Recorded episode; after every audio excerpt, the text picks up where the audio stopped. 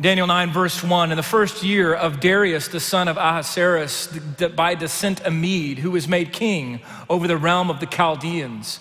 In the first year of his reign, I, Daniel, perceived in the books the number of years that, according to the word of the Lord to Jeremiah the prophet, must pass before the end of the desolations of Jerusalem, namely 70 years.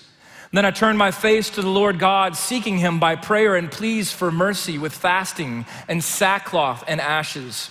I prayed to the Lord my God and made confession, saying, O Lord, the great and awesome God who keeps covenant and steadfast love with those who love him and keep his commandments. We have sinned and done wrong and acted wickedly and rebelled, turning aside from your commandments and rules. We've not listened to your servants, the prophets, who spoke in your name to our kings, our princes, and our fathers, and to all the people of the land. To you, O Lord, belongs righteousness, but to us, open shame, as at this day to the men of Judah to the inhabitants of Jerusalem and to all Israel, those who are near and those who are far away, and all the lands to which you have driven them because of the treachery that they have committed against you. To us, O Lord, belongs open shame to our kings, to our princes, and to our fathers because we've sinned against you. To the Lord our God belong mercy and forgiveness, for we have rebelled against him and have not obeyed the voice of the Lord our God by walking in his ways, which he set before us by his servants, the prophets. All Israel has transgressed your law and turned aside, refusing to obey your voice. And the curse and oath that are written in the law of Moses, the servant of God, have been poured out upon us because we've sinned against him.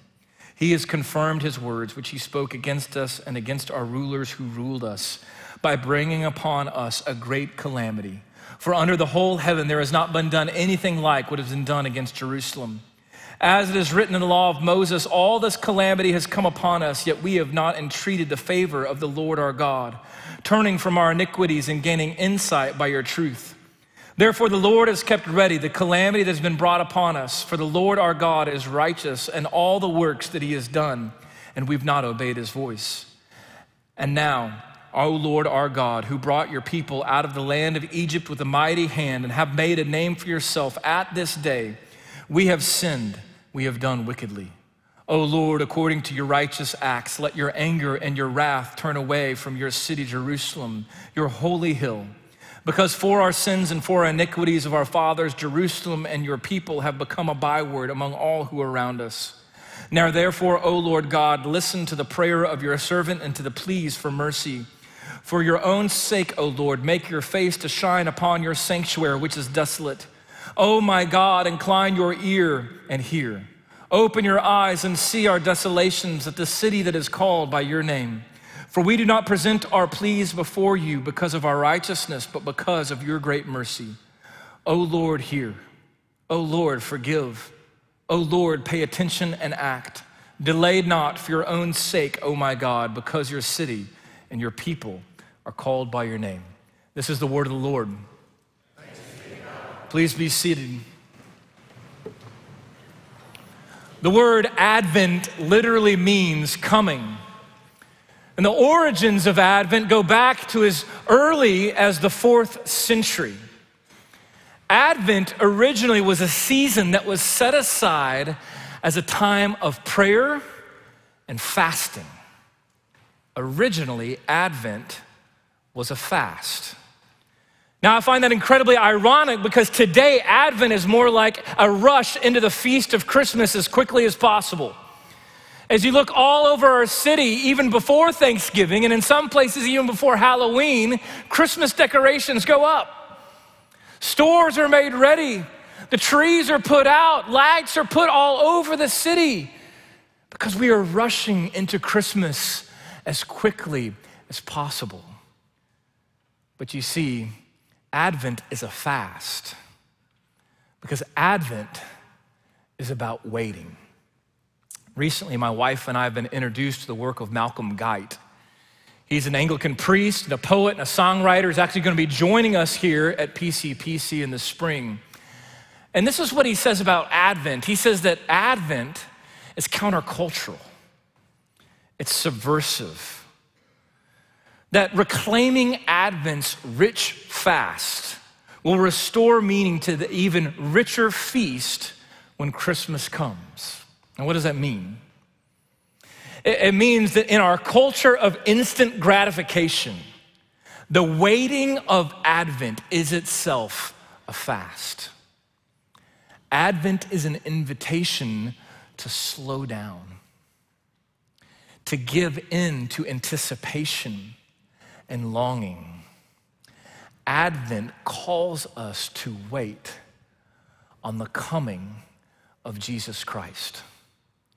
But our problem is we don't like to wait and we grow impatient.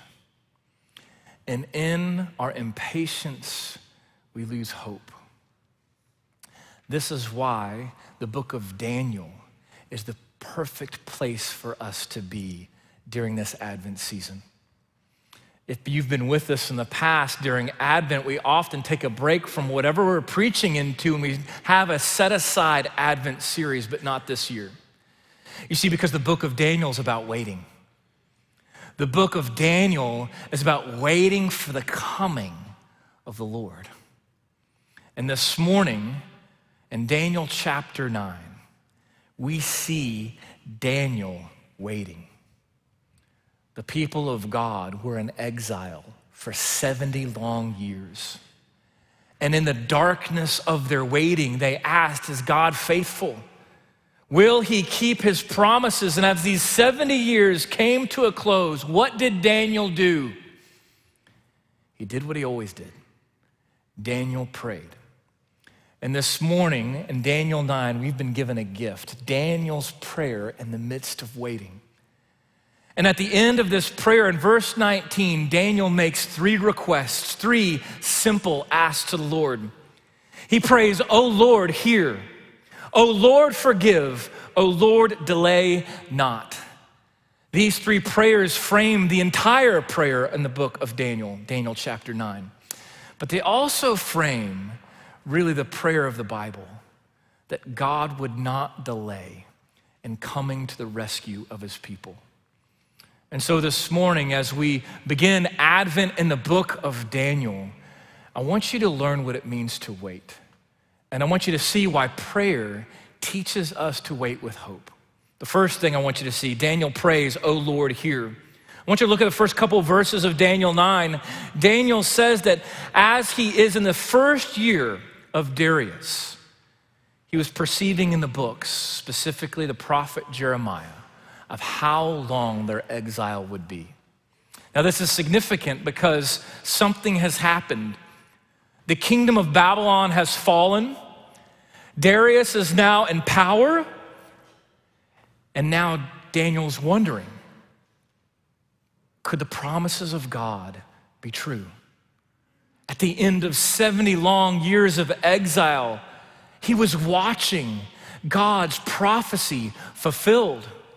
And rather than presume upon God's promises, Daniel prayed. This is one of the great mysteries of prayer that the sovereign God of the universe, who controls all things and holds all things together, would invite us to pray. That's exactly what Daniel did. Look with me, verse 3. Daniel tells us Then I turned my face to the Lord God, seeking him by prayer and pleas for mercy, with fasting and sackcloth and ashes. Now, have you ever wondered if God actually hears our prayers? You ever wondered that before? I know I have. Have you ever found yourself praying and wondering, does God even hear me? Is he even listening?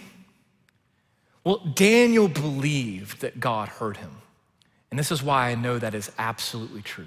I want you to notice Daniel's posture before the Lord. See, not only did Daniel pray, but he was dressed in sackcloth and ashes. Daniel came before the Lord as a mourner. Why? Because he knew that the Lord was listening. You see, when you have a big vision of God, and you, when you see him as the sovereign God of the universe who's called you and even invited you to pray, it humbles you. And you see, the reason I think so often we fail to pray, at least I know this is true in my life, I fail to pray when I have a low view of God. You see, when we make God in our image, we want to control Him. And when we have a low view of God, why bother praying? Because what does He care? And what could He possibly do? But Daniel's vision of God was big and mighty. Look with me at verse 4. Daniel prays, I prayed to the Lord my God and made confession, saying, O Lord, the great and awesome God. The first thing that Daniel did in prayer is he confessed. He confessed his sin. He was honest about his humility before this awesome God. He calls him, O Lord, the great and awesome God. In Hebrew, that word awesome means fearful. Daniel feared the Lord. Do you? Just how big is your vision of God? Does he fill you with awe? Does he fill you with fear and trembling? You see, because only when we have a big and majestic view of God, only then will we run to him in prayer, knowing that the sovereign God of the universe hears us. The second thing that Daniel prayed, Daniel prayed, Oh Lord, forgive. Look with me at verse 9.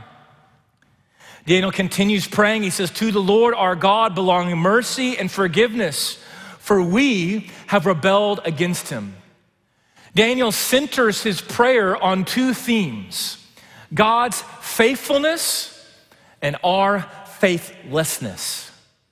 These are the two themes of the book of Daniel, and in many ways, they're the themes of the entire Bible the story of God being faithful to a faithless people. And so, over and over again in Daniel's prayer, you see these two things pitted against each other. Daniel recounting all the ways that the people of God were faithless and all the ways that God is faithful. But you see, when we think about God's faithfulness, so often we think about how he's faithful to forgive.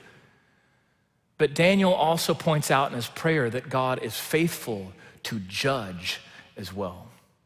I want you to look with me, verse 11. Daniel prays, All Israel has transgressed your law and turned aside, refusing to obey your voice.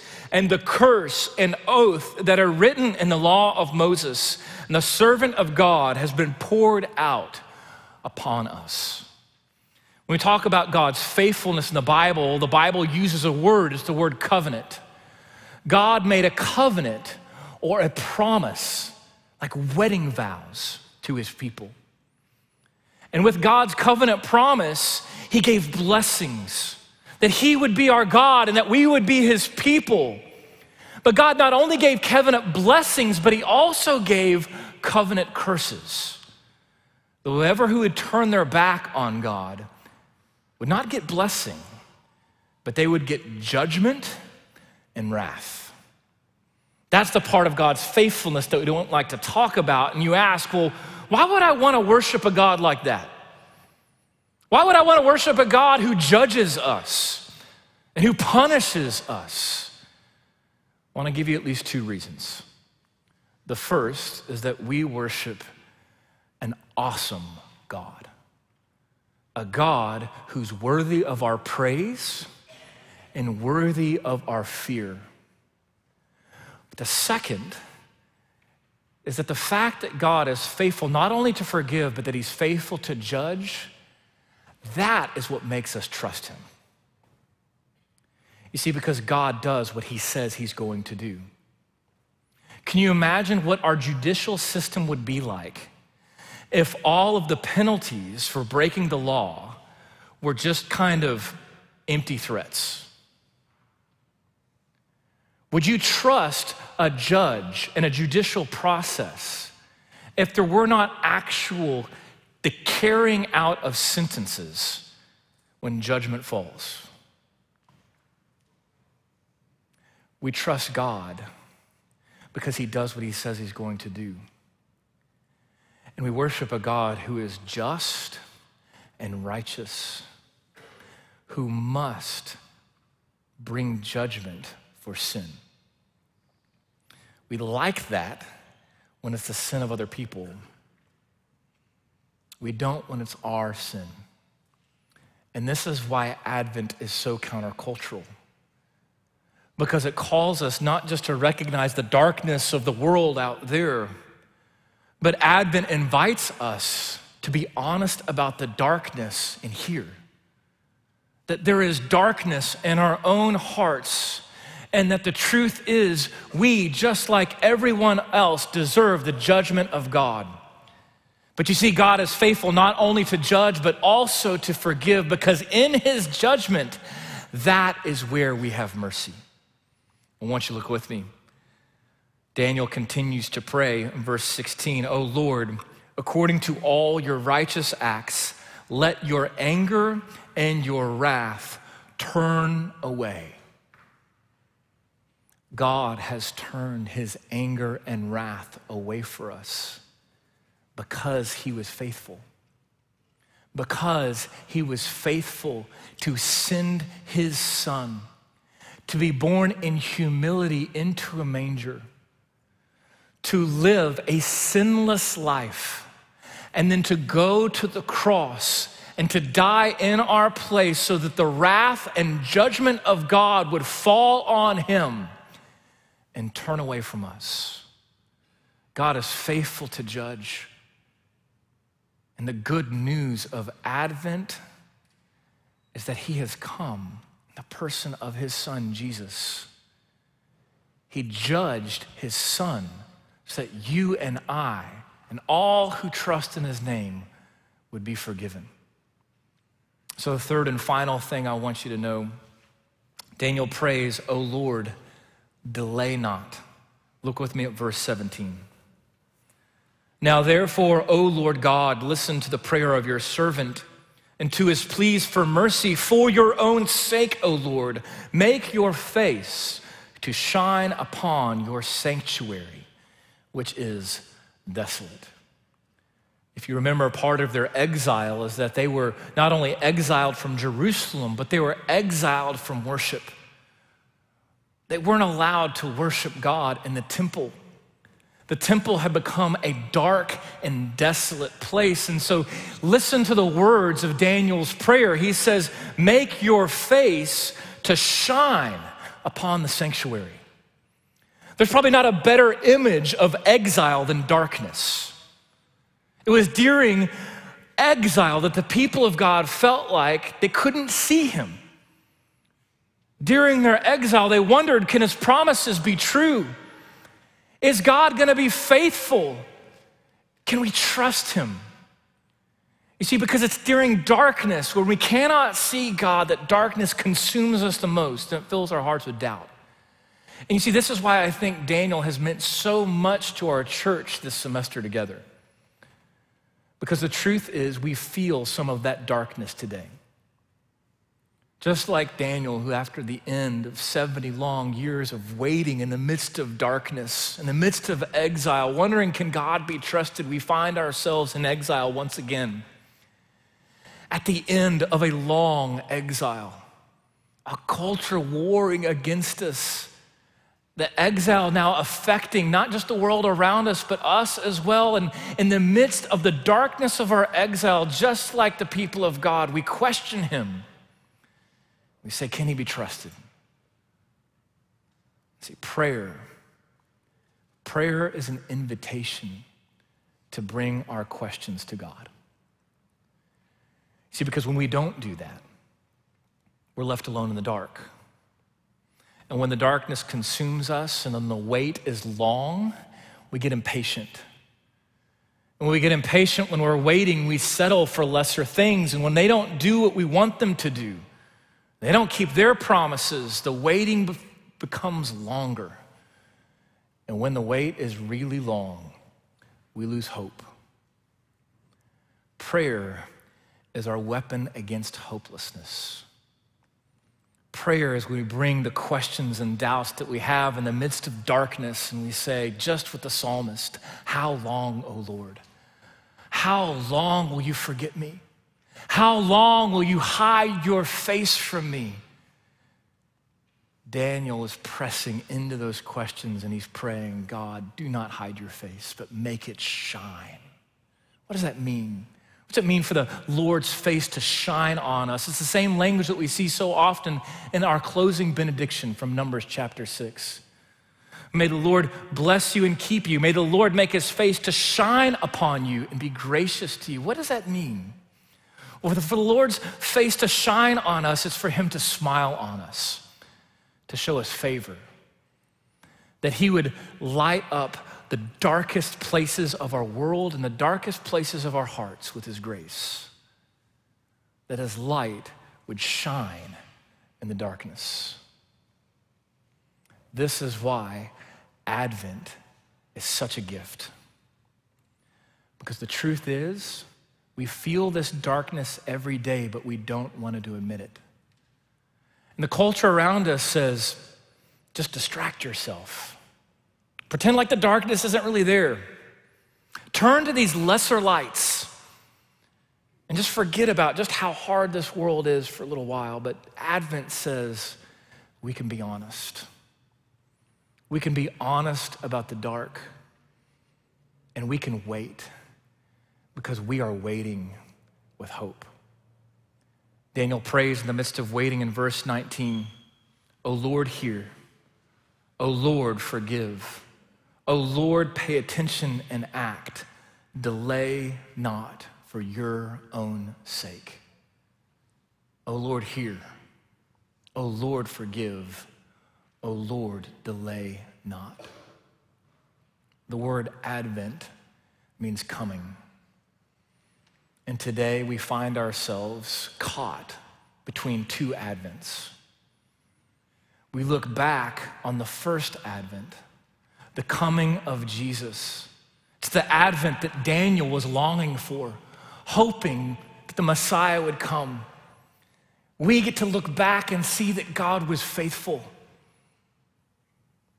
But we're caught between two advents because just like Daniel, we're waiting again. And the wait has been long, but the wait is almost over. You see, because Advent not only teaches us to wait, but it teaches us to wait with hope. Because as surely as Christ has come, we know that he is coming again.